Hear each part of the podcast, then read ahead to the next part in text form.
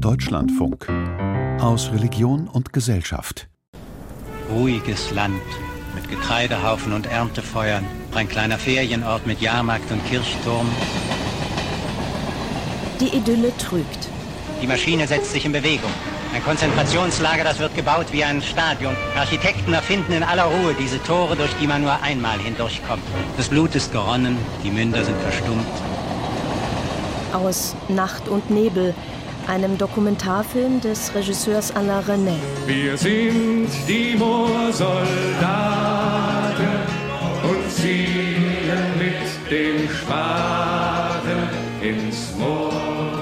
In diesen sogenannten Nacht- und Nebelaktionen sind dann Widerständler aus Frankreich, Belgien und den Niederlanden dorthin transportiert worden.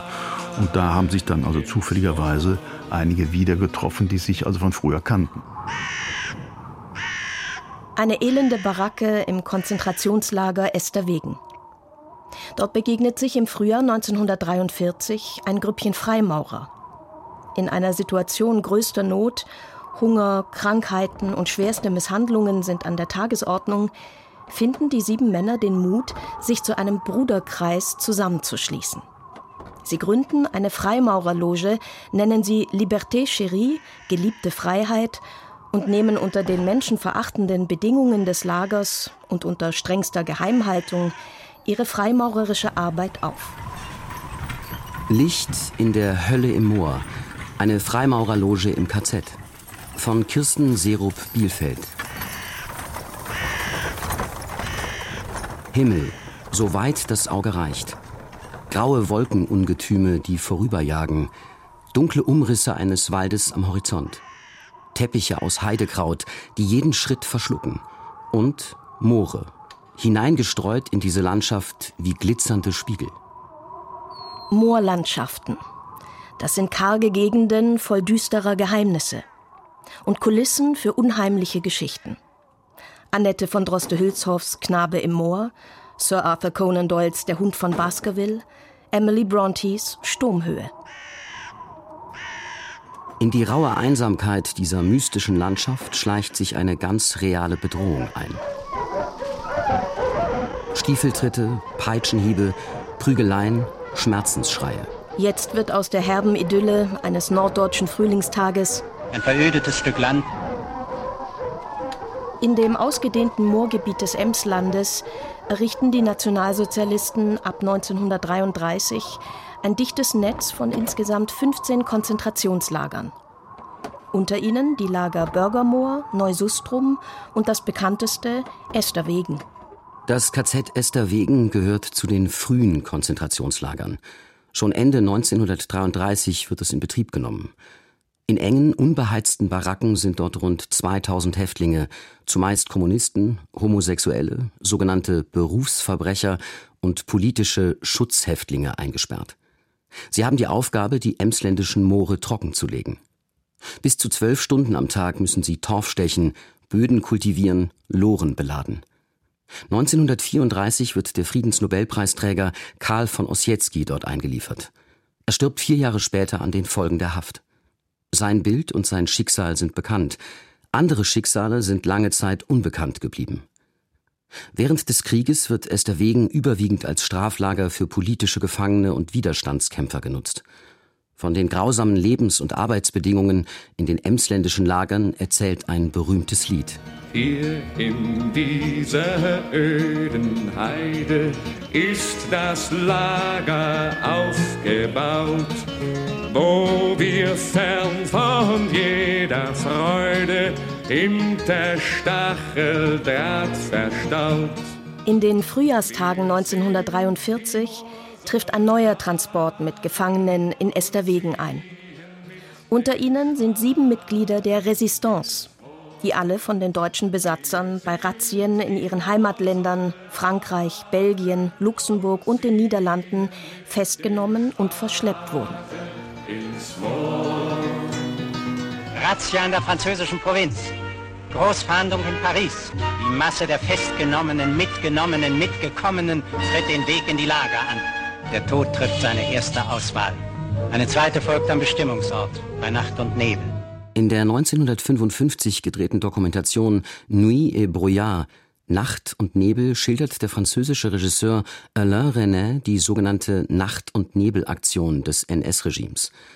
Es handelt sich dabei um ein staatliches Terrorinstrument, das auf einem Erlass Hitlers vom Dezember 1941 basiert. Danach werden Widerstandskämpfer, die in den von Deutschen besetzten Ländern bei Razzien verhaftet wurden, klammheimlich nach Deutschland verschleppt. Dort verschwinden sie in Zuchthäusern und Konzentrationslagern, werden von Sondergerichten zum Tode verurteilt oder in geheime Sonderlager deportiert, etwa nach Esterwegen. Auf diese Weise erfährt niemand von ihrem Verbleib. Man hat strikt vermieden, dass die Angehörigen irgendeine Information erhalten von dem, was dort passiert ist. Und sodass also auch die Briefe dieser Inhaftierten nicht weitergeleitet wurden. Man wusste überhaupt nicht, wo die waren. Man wusste nicht, ob sie noch leben oder ob sie tot sind. Sagt Norbert Mülleneisen, Mitglied und Altstuhlmeister der Kölner Freimaurerloge Versacrum. Genau das ist mit den Neuankömmlingen in Esterwegen geschehen. Sie kommen zusammen mit rund 1000 Nacht- und Nebelgefangenen dort in der Hölle im Moor an. Sieben von ihnen stellen fest, dass sie nicht nur ein ähnliches Schicksal haben, sondern dass sie noch mehr verbindet. Sie alle sind Freimaurer. Diese Brüder, die sich dort getroffen haben, haben sich zufällig dort getroffen. Einige kannten sich von früher, weil sie in der gleichen Loge waren. Norbert Mülleneisen beschäftigt sich seit Jahren mit dieser ungewöhnlichen Geschichte. Freimaurer erkennen sich untereinander. Oft trugen sie versteckt ein kleines Abzeichen, ein Vergissmeinnicht. Weil dieses Vergissmeinnicht auch das Abzeichen des Winterhilfswerks der Nazis war, erschien es damals offenbar unverdächtig. Die in Esterwegen inhaftierten Freimaurer sind ein bunt zusammengewürfeltes Grüppchen. Da ist Paul Anson, ein Friedensrichter aus der Gegend von Lüttich, dann Franz Rochard, ein Apotheker und Universitätsdozent aus dem französischen Saint-Gilles, der deutsch-schweizerische Pharmavertreter Jean Suc. Und dann gab es einen Studienrat, Amadé Miglot, der war halt eben auch verhaftet worden, weil er dem Widerstand angehörte. Und es gab einen ehemaligen Oberst der belgischen Armee, Jean de Schreiber, der war Kabinettschef im Verteidigungsministerium gewesen und war dann halt eben wegen Spionage und Waffenbesitz festgenommen worden. Und es gab Luc Sommerhausen, der war Journalist und es war einer der wenigen, die überlebt haben. Und die haben dann später davon berichtet. Dann kommt noch der Offizier Fernand Hérault dazu.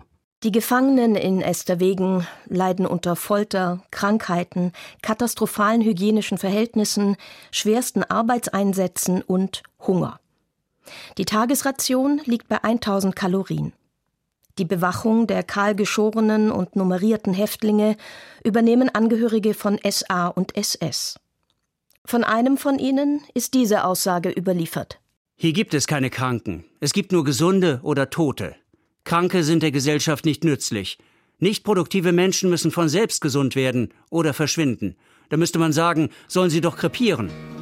Wir sind die Moorsoldaten und mit dem Spaten ins Moor. Der belgische Journalist Luc Sommerhausen ist die treibende Kraft bei der Logengründung. Er ist schon seit längerem Mitglied in der Loge Action et Solidarité und mit Regeln, Abläufen und Ritualen bestens vertraut. Sommerhausen bezeichnet die Loge, die Mitte November 1943 ins Leben gerufen wird, in einem Brief als gerechte und vollkommene Loge. Und zwar gegründet in Baracke 6 am Tisch 3. Dort, wo die Häftlinge Patronen sortieren müssen. Dieser Tisch, an dem auch die ersten Gesprächskreise der Brüder, so nennen sich Freimaurer untereinander, zustande kommen, bildet das Herzstück der Loge. Das Entscheidende für die Gründung einer Loge war, dass wir ja nicht gebunden sind an einen sakralen Raum. Wir brauchen keine Kirche, sondern wir können jeden Ort, ein Hinterzimmer in einer Kneipe oder halt eben auch eine Baracke in einem KZ zu einem Freimaurertempel machen. Dann hat man halt eben dort diese Loge gegründet. Und ihr den Namen Liberté Chérie, geliebte Freiheit gegeben. In Anlehnung an den Text der sechsten Strophe der Marseillaise, der französischen Nationalhymne.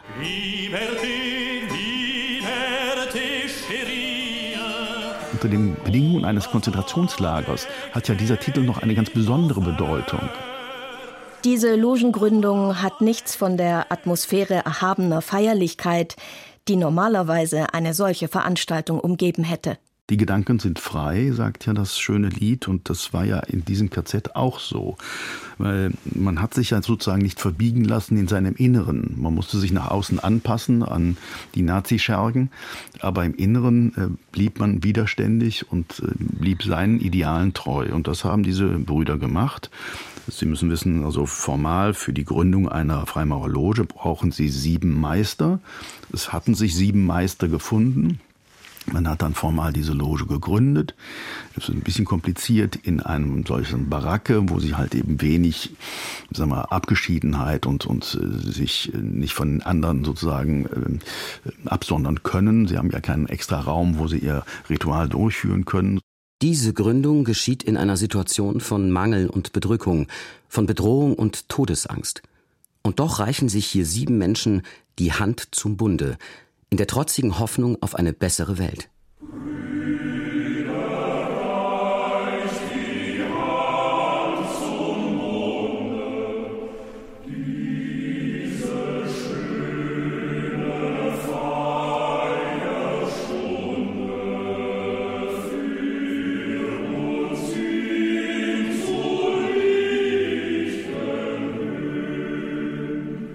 Preis und Dank dem Weltenmeister, der die Herzen, der die Geister für ein ewig Wirken schuf.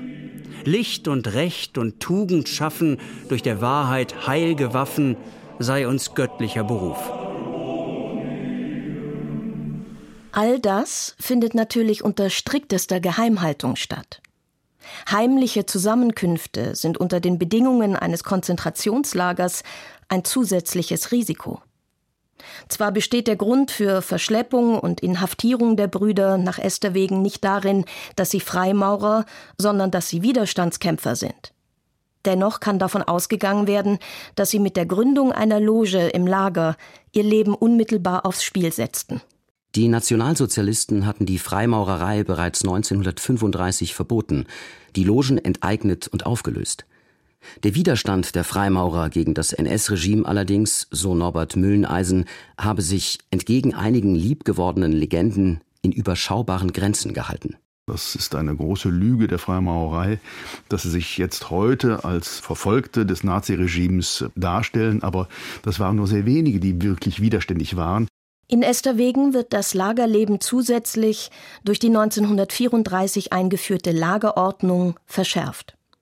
Sie macht deutlich, wer Mithäftlinge aufwiegelt oder politisiert, wer aufrührerische Reden hält oder Klicken bildet, ist vom Tod durch Erhängen bedroht. Es bleibt jedem Schutzhäftling überlassen, darüber nachzudenken, warum er ins Konzentrationslager gekommen ist. Hier wird ihm eine Gelegenheit geboten, seine innere Einstellung gegen Volk und Vaterland zugunsten einer Volksgemeinschaft auf nationalsozialistischer Grundlage zu ändern oder, wenn er das für wertvoller hält, für die Judeninternationale eines Marx oder Lenin zu sterben. Als Meister vom Stuhl, also als Vorsitzenden der Loge, wählen die Brüder den Friedensrichter Paul Anson. Franz Rouchard wird Sekretär. Miglot, Redner und auch Luc Sommerhausen bekommt einen leitenden Posten. Wie funktionsfähig sich die Logenarbeit im KZ gestaltete, darüber kann heute nur spekuliert werden. Viele Aufzeichnungen sind im Laufe der Jahrzehnte verloren gegangen. Überliefert ist, dass einer der Gesprächskreise dem Symbol des allmächtigen Baumeisters aller Welten gewidmet war, ein anderer der Zukunft Belgiens. Freiheit, Brüderlichkeit, Toleranz und Solidarität waren weitere Themen. Und natürlich wurde, getreu den freimaurerischen Idealen, praktische Hilfe geleistet. Wo immer möglich. Ich bin sehr sicher, dass man auch Lebensmittel geteilt hat und all diese Dinge, die man in Solidarität äh, mit anderen Mitgefangenen dort tut, so man es kann. Und sie wagen sogar die offizielle Aufnahme eines neuen Mitglieds in die Loge, die des Offiziers Fernand Hérault. In seinen Erinnerungen schreibt Luc Sommerhausen darüber es war eine ebenso einfache wie geheime Zeremonie, die darin bestand, Fernand Hérault aufzunehmen. Sie fand um einen der Tische herum nach einem stark vereinfachten Ritual statt, dessen einzelne Bestandteile dem Neuaufgenommenen aber erklärt wurden und der fortan an der Arbeit der Loge teilnahm. Dennoch ist allen Brüdern klar, mit jedem Ritual, mit jedem geflüsterten Trostwort, mit jedem geteilten Stück Brot bringen sie sich in allerhöchste Gefahr. Doch es kommt Hilfe. Unverhofft. Und von unerwarteter Seite. Und dann kam es ja zu diesen sehr seltsamen gegenseitigen Beschützen. Es sind Mithäftlinge, die die Freimaurer bei ihren Ritualen, Gesprächskreisen und Hilfeleistungen beschützen. Es ist eine Gruppe katholischer Priester. Es ist ein außergewöhnliches Miteinander. Denn die Haltung der katholischen Kirche zur Freimaurerei ist von Feindseligkeit, Konflikten und Ablehnung geprägt. Befeuert hatte den Streit schon Papst Clemens XII. 1738 mit einer Bulle, die in äußerst scharfen Worten die Freimaurerei verurteilte. 1884 brandmarkte Papst Leo XIII. in seiner Enzyklika Humanum Genus die Freimaurer als Geheimbündler, Heretiker und Feinde des Glaubens. Also Loge und Altar? Für die Kirche undenkbar. Man fühlte sich halt eben bedrängt und man hat dann die Freimaurer exkommuniziert und so dass es immer für die Freimaurer wichtig war, im Verborgenen zu arbeiten und die humanitären Gedanken nicht nach außen zu tragen. Und das ist leider auch unter Papst Ratzinger noch weitergeführt worden. Der hatte noch 1983 als Präfekt der Glaubenskongregation bündig formuliert Ein Katholik kann nicht Freimaurer sein anders im KZ Esterwegen. In einer Situation existenzieller Not arbeiten Freimaurer und katholische Priester Hand in Hand und sichern sich gegenseitig das Überleben. Wenn man sich erkennt als Mensch und weiß, der ist vertrauenswürdig und das kommt ja nicht über Nacht, sondern ich lerne jemanden kennen, ich interessiere mich für ihn, ich bin neugierig, ich unterhalte mich mit dem, ich erfahre etwas, ich entwickle Vertrauen. Und dann kann ich feststellen, Mensch, also unter den Bedingungen, in denen wir jetzt gerade im KZ sind, ist dieser Mensch für mich vertrauenswürdig, dem kann ich vertrauen, so wie er mir vertraut. Bei den freimaurischen Ritualen haben die Priester aufgepasst, bei der katholischen Messe haben die Freimaurer aufgepasst. Also da hat man sich dann untereinander unterstützt. Die Loge Liberté Chérie besteht nur bis zum Frühjahr 1944, weil die Mitglieder in andere Lager und Gefängnisse verlegt werden. Von den sieben Logengründern erleben nur zwei, Luc Sommerhausen und Fernand Hérault, das Ende der Nazi-Herrschaft. Es gibt dann ähm, auch den Versuch, das äh, zu dokumentieren. Es war ja auch einer der Schriftführer äh, in dieser Loge Liberté Chérie. Äh, die Papiere sind nur damals äh, in dem KZ dann verloren gegangen. Es hat einen Überlebenden gegeben, der hat dann später der Großloge nach Brüssel äh, darüber berichtet und so ist dann nachträglich diese Loge mit einer Matrikelnummer in das Großlogenverzeichnis in Brüssel eingetragen worden, nachträglich nach dem Krieg.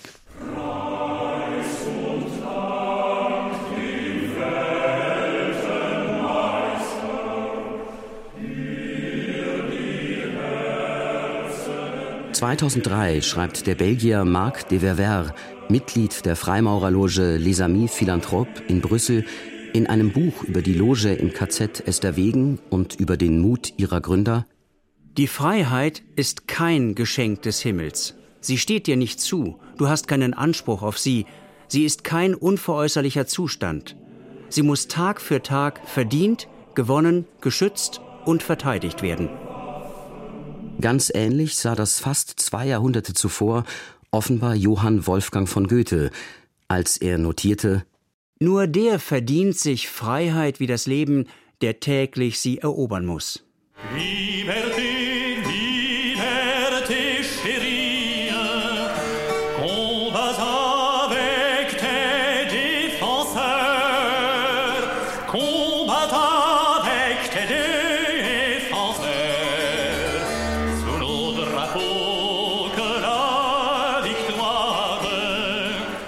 Hörten Licht in der Hölle im Moor.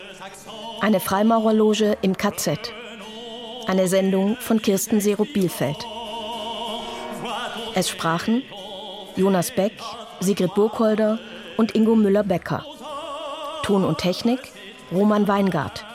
Regie Michael Wehrhahn. Redaktion Andreas Mein. Eine Produktion des Deutschlandfunks 2024.